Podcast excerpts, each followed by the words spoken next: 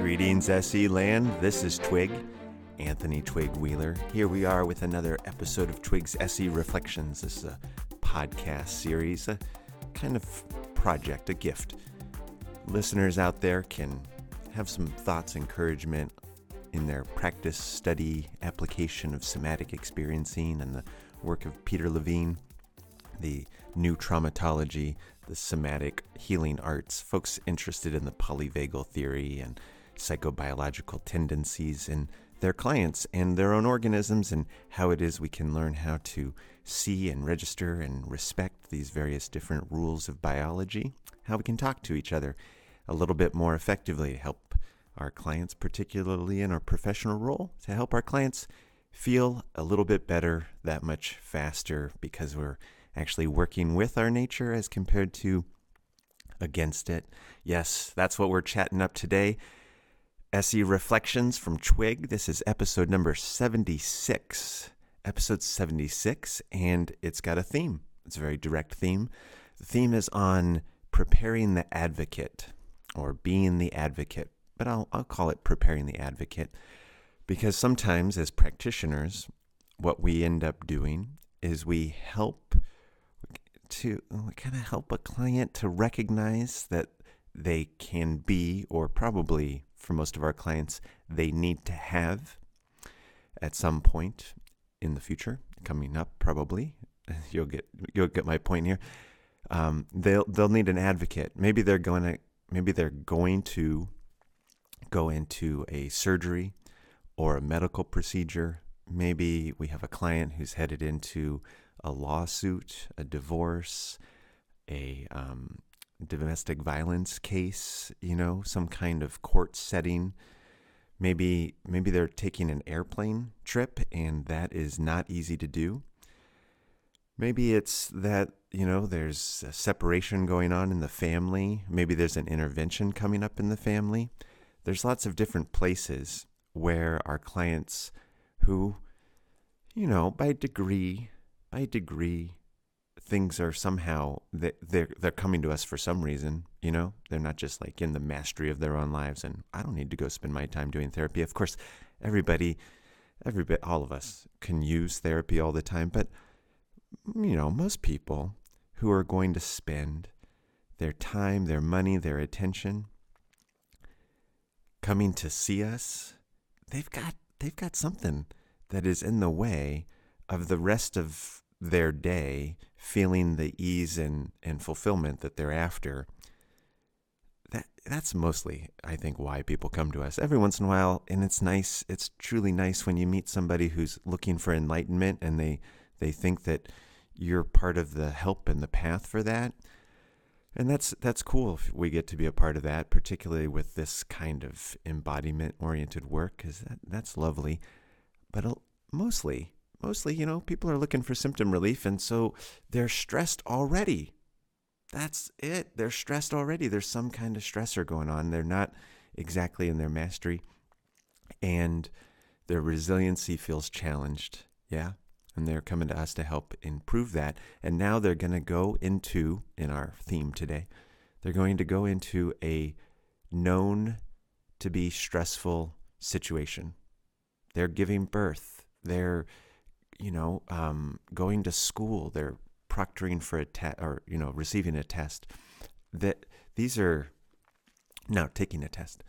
These are things that are inherently stressful. They're known to be stressful. They raise people's stress response as it is. And if we're supporting a client into one of these kinds of things, we can recognize that they might already be challenged, you know. We might very well be working with, helping our best we can, somebody who is the true victim of a perpetration that has put them totally totally, you know, I mean, just like it's bad. It's bad what people, what happens to people. And here they have to go to court in order to defend themselves and maybe kind of try to affect some kind of justice. Hard, hard, hard environment. Those those places are known to be stressful as they are. You're on the defensive, even though you're oh, it's just a, it's just, it's just hell. You know, let's be honest. It's just hell. In that time, it's really good if people don't try to do it alone. Even if they're, even if they're in their mastery, it's good if you don't try to do stressful encounters alone.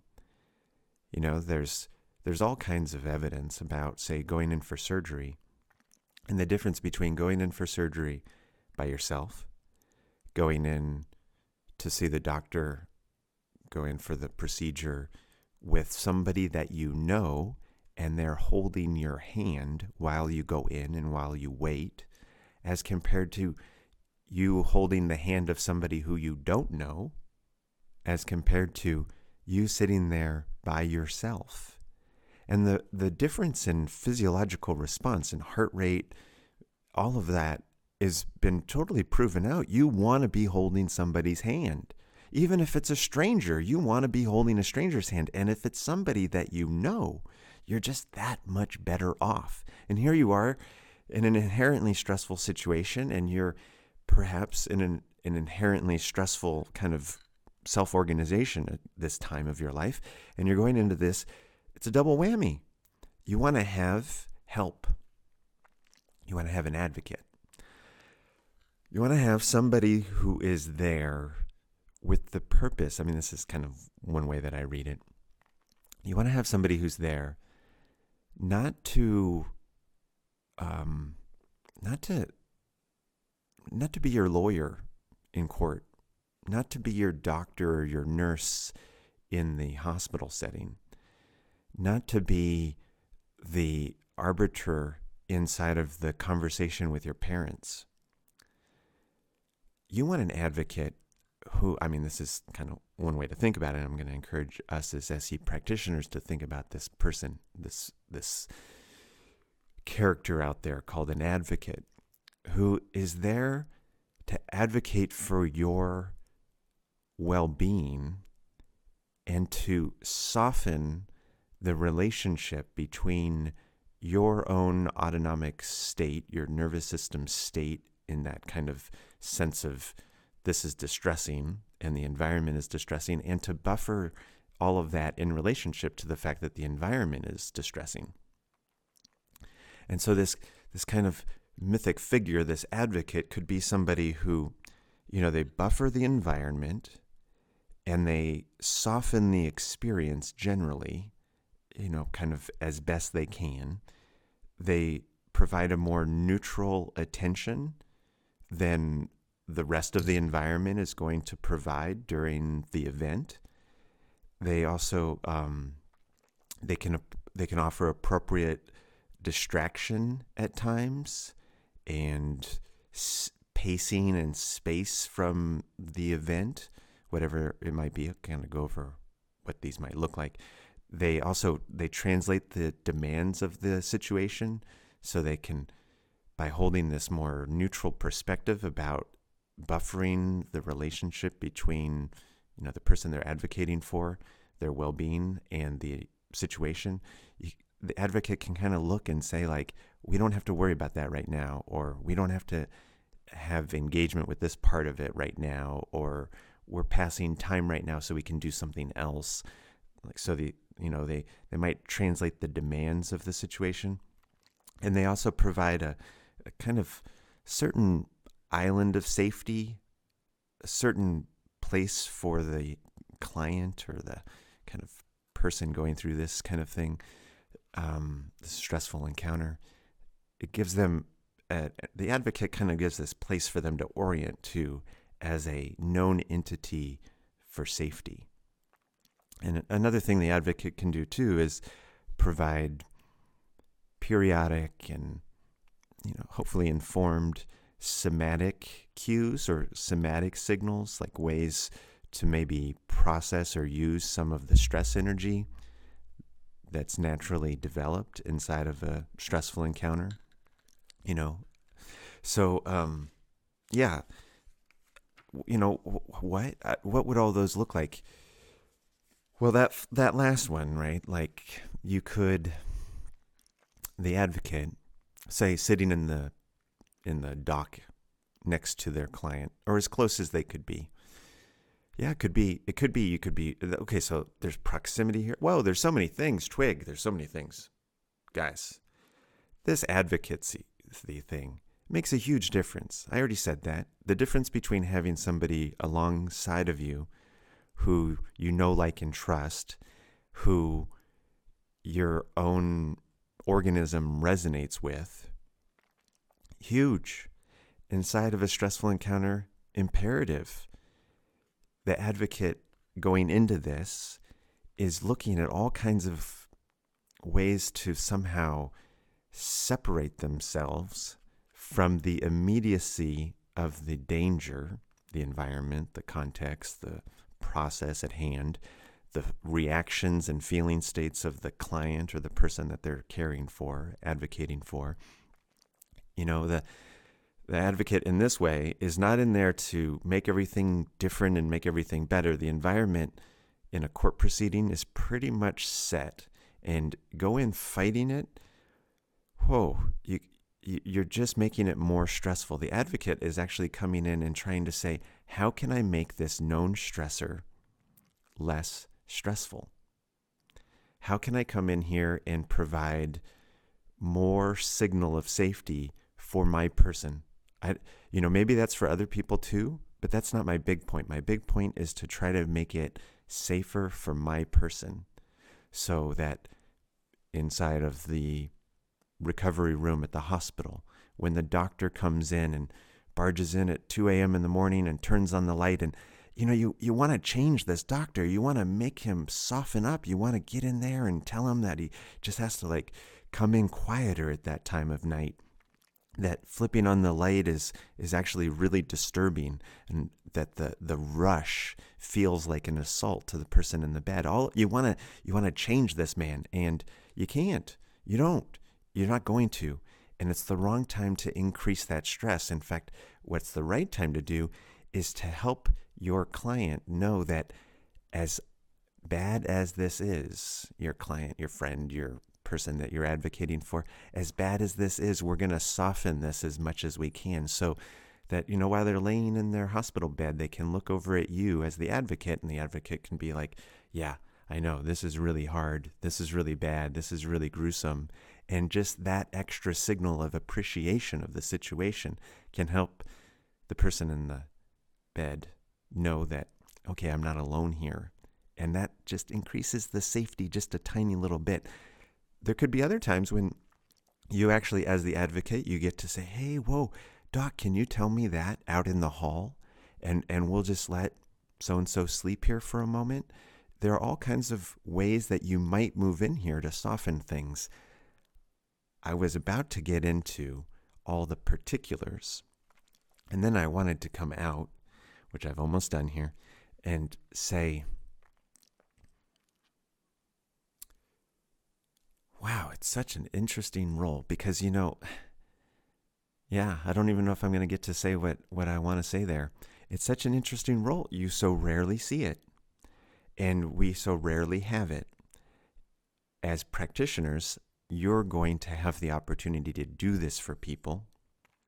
And sometimes you're going to have the opportunity to coach or to suggest that your clients cultivate or develop this kind of person. A brother, a sister, a friend, a family member, a parent, a stranger, a clinician, a um, you know, there are official advocates in certain social services. The uh, few of us know what to do if we're in the advocate role in the sense of what we're trying to do is advocate for the well-being of our client of our friend of our person inside of a stressful encounter and sometimes that means that we get to push against the environment or do something to the environment to get it to change, something against the context to get it to improve and become less stressful.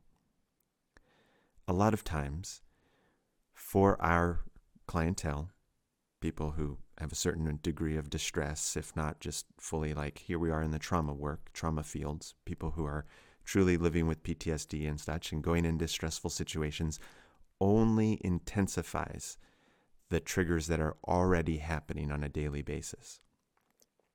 So that here we have a true demand to do as well as we can getting through this stressor, be able to think as well as we can getting through this court case, soften the anxiety as well as we can going on this flight or some such like this.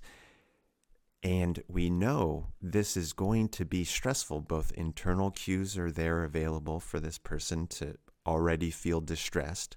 The situation is already making them think regularly all kinds of red trauma vortex negative thoughts. The environment already is, for people in general, stressful. Am I, am I pulling it together yet? This is a vital role that doesn't yet exist very strongly yet, isn't got a lot of tradition behind it.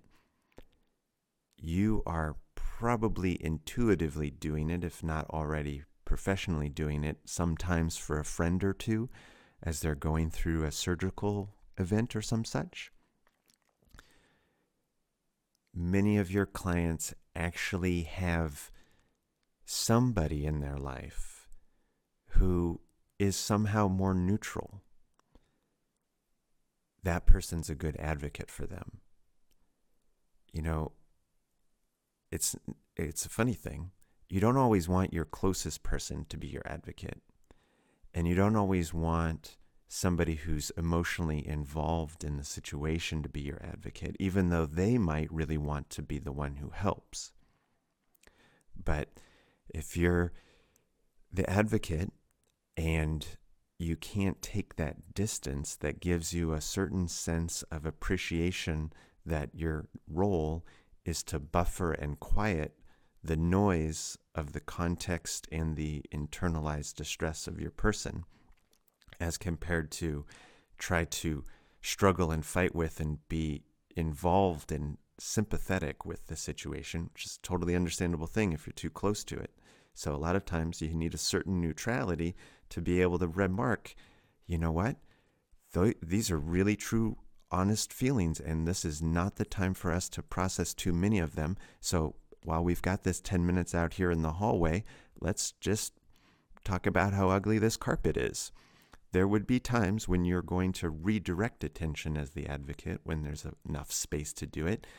And if you can't have a certain neutrality to the situation, you might in fact spend that 10 minutes reinforcing the distress by talking about all the details of the last little scene leading up to the next scene. And that's actually something that we will know as practitioners needs to happen is that inside of these stress events, people's attention to the experience of the stress needs to be modulated, needs to have some rhythm, needs to have some pause, rather than a continuous stream hour after hour after hour of some feeling like something bad is happening. We know that we need to insert some orientation. We need to pull back the stress response. We need to take pauses, especially when the attack isn't actually happening consistently, but we're the ones helping to maintain the distress by even using space in between to reinforce our attention on it. So, an advocate being able to have that space can see these pauses or places where they can soften the relationship to the stressor and advocate for our person's well-being that we're going to kind of like whoa okay let's let's pay attention to this let's do a little bit of that. Okay and so then there's these little do this or do that. I'm apparently not going to get exhaustive about all the things that we can do as advocates but as somatic practitioners we can know that there are ways that we can help people who are actively experiencing elements of the stress response to utilize and, you know, kind of like do something with the energy of response rather and the physiology, you know, kind of inherent with it, instead of sitting there rumbling inside with all kinds of feeling of something that wants to happen. Like, I want to get up out of here and run out of here. I want to get up and scream. I want to crawl underneath the, the, the bed here and disappear. There are all these kinds of responses, and we, we sit there and have to fulfill our role inside of these situations at the dinner table, in the courtroom. You know, we, we have to kind of like still be there, even though our physiology, oftentimes, when we're in that distress, is saying run away or scream or throw something or, you know, you know, jump across the room and attack him or whatever. There's all kinds of impulse. And if we have to sit there and just hold it in by ourselves, oh my goodness, yucky. Totally so yucky. I mean, how how un un intrinsic, you know, it's like you want to just like scream and you can't. So advocates, particularly those who have a little bit of somatic information, can say, wow, you know, we should do something with some of that energy. We should make use of it somehow, even if it's just while we're sitting here. We should we should help our our physiology, our biology to kind of do something with it so it doesn't just run us wild the whole time. So, you know, you might you might help you know, you well, holding hands. Holding hands when going into a medical procedure as as much time as you can holding hands with somebody. It's it's just a basic biological fact. It makes your heart go a lot slower. You feel a lot calmer. And when you're going into a stressful event, the calmer you feel, the easier it is to come out of that stressful event. It only makes sense. Don't go to the hospital by yourself. Take somebody with you who you can hold their hand. Simple. And then you you know you just you work your way through other kinds of things. Like it's frustrating, it's upsetting, something to squeeze, a hand to squeeze, you know, to like a forearm to like squeeze a hold of, to have a little contact, but be able to like just use a little bit of this aggression to squeeze something or even to squeeze something so as to avoid dropping off into dissociation so that the advocate might see that their person is kind of starting to disappear and this might not be the time to just disappear. So the advocate given enough handhold or enough proximity for handholding might squeeze in order to stimulate their person to be able to squeeze back so as to like kind of stay here a little bit more. Yeah?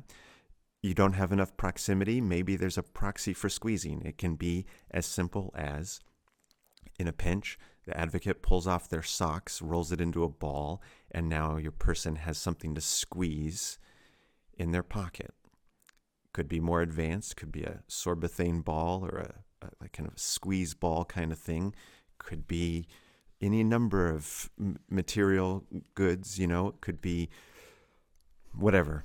But it could be the encouragement, you know, the advocates across the room can't be in proximity to squeeze, but they can simply gently lift their hand into view and give a little squeeze with their hand in view as a primer suggestion to say, don't forget to squeeze in order to use a little bit of this energy so it doesn't just drive you crazy and cause you to dissociate.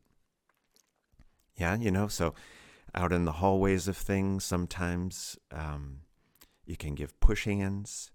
You can you know, lean against the wall and push against the wall, encouraging your person to like be able to do that same kind of physical motion.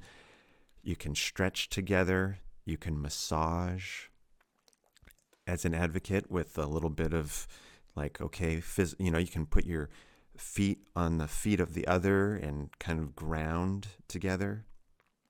You know, you you do it too much, oh, it's just a burden you're just adding more stress. You do it at the like, okay, we're going to take a pause here and we're going to do something else with this energy.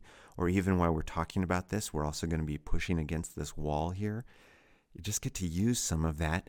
And it's all, you know, it's like, I'm sure, I'm sure there's a process of getting good at this. And there's a process of, you know, being a little um, herky jerky or overbearing or, um, m- missing the opportunities, being too soft.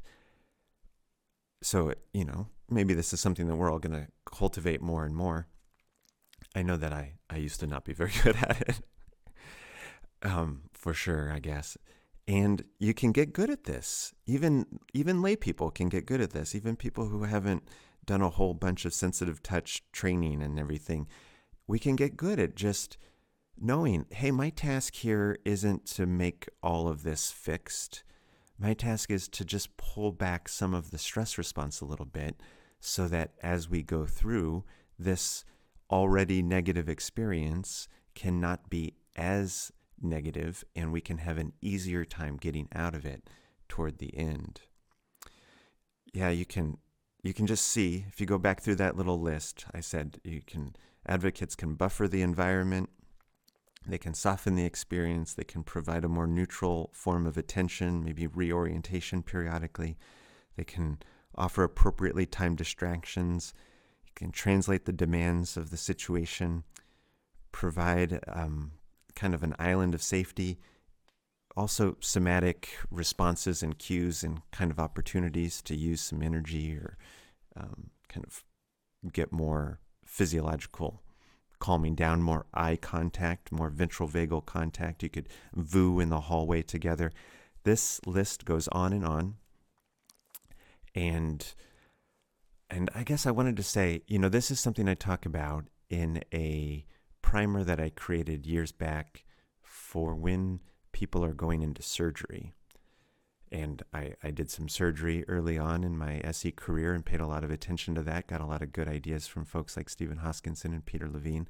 Put it into a primer, put that together and put it out. I think it needs to be improved. And so I've been working on that. And a big part of that is just this role of the advocate. So here I needed to do a little episode talking about this, and I'll continue to work on those other things and come around and share it sometime. On the way there, I'll wrap up this rather rambly, reflective process on the role of the advocate by saying, you know, you you want this person in your life too. Why not? You know, uh, sometimes when I'm down in Los Angeles, I just I sit next to my friend Victoria. We just sit on the couch and we both do things that we don't want to do together. I mean, we want to do these things together, but we don't want to do them by ourselves. So we have some paperwork, something that kind of stresses us out. And so we just sit there next to each other and do our own version of the thing that we're having a hard time doing by ourselves. At that moment, we've got like an advocate. You know, if I if I kind of lose it, I just pause and she's right there just to squeeze my hand and same goes it, you know she she gets a little frustrated and and I just kind of I can close my computer and and she can close hers and we can just kind of hang out until that passes. That's like having an advocate inside of something that you know is stressful.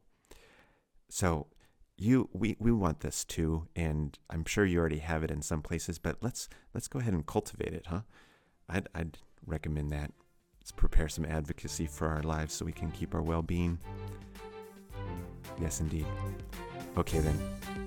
Take care. Bye bye now. Get up, get up, get up, get up, get up, get up. Here's a tracking twig moment. I mentioned my primer for preparing for surgery, helping clients prepare for surgery, helping ourselves actually prepare for surgery. I will, I am working on a re release of that, an updated version. I think it'll hold up better. The original one still holds up pretty well. It's available on the show notes page for this episode, episode 76, Twigs SE Reflections. If you go to liberationispossible.org backslash reflections and you look in the archive for episode 76, preparing the advocates or something like that, advocates, then uh, then you'll see the surgery primer and you can download it there and that'll put you on a list to be updated informed when the new version comes out. Okay that's that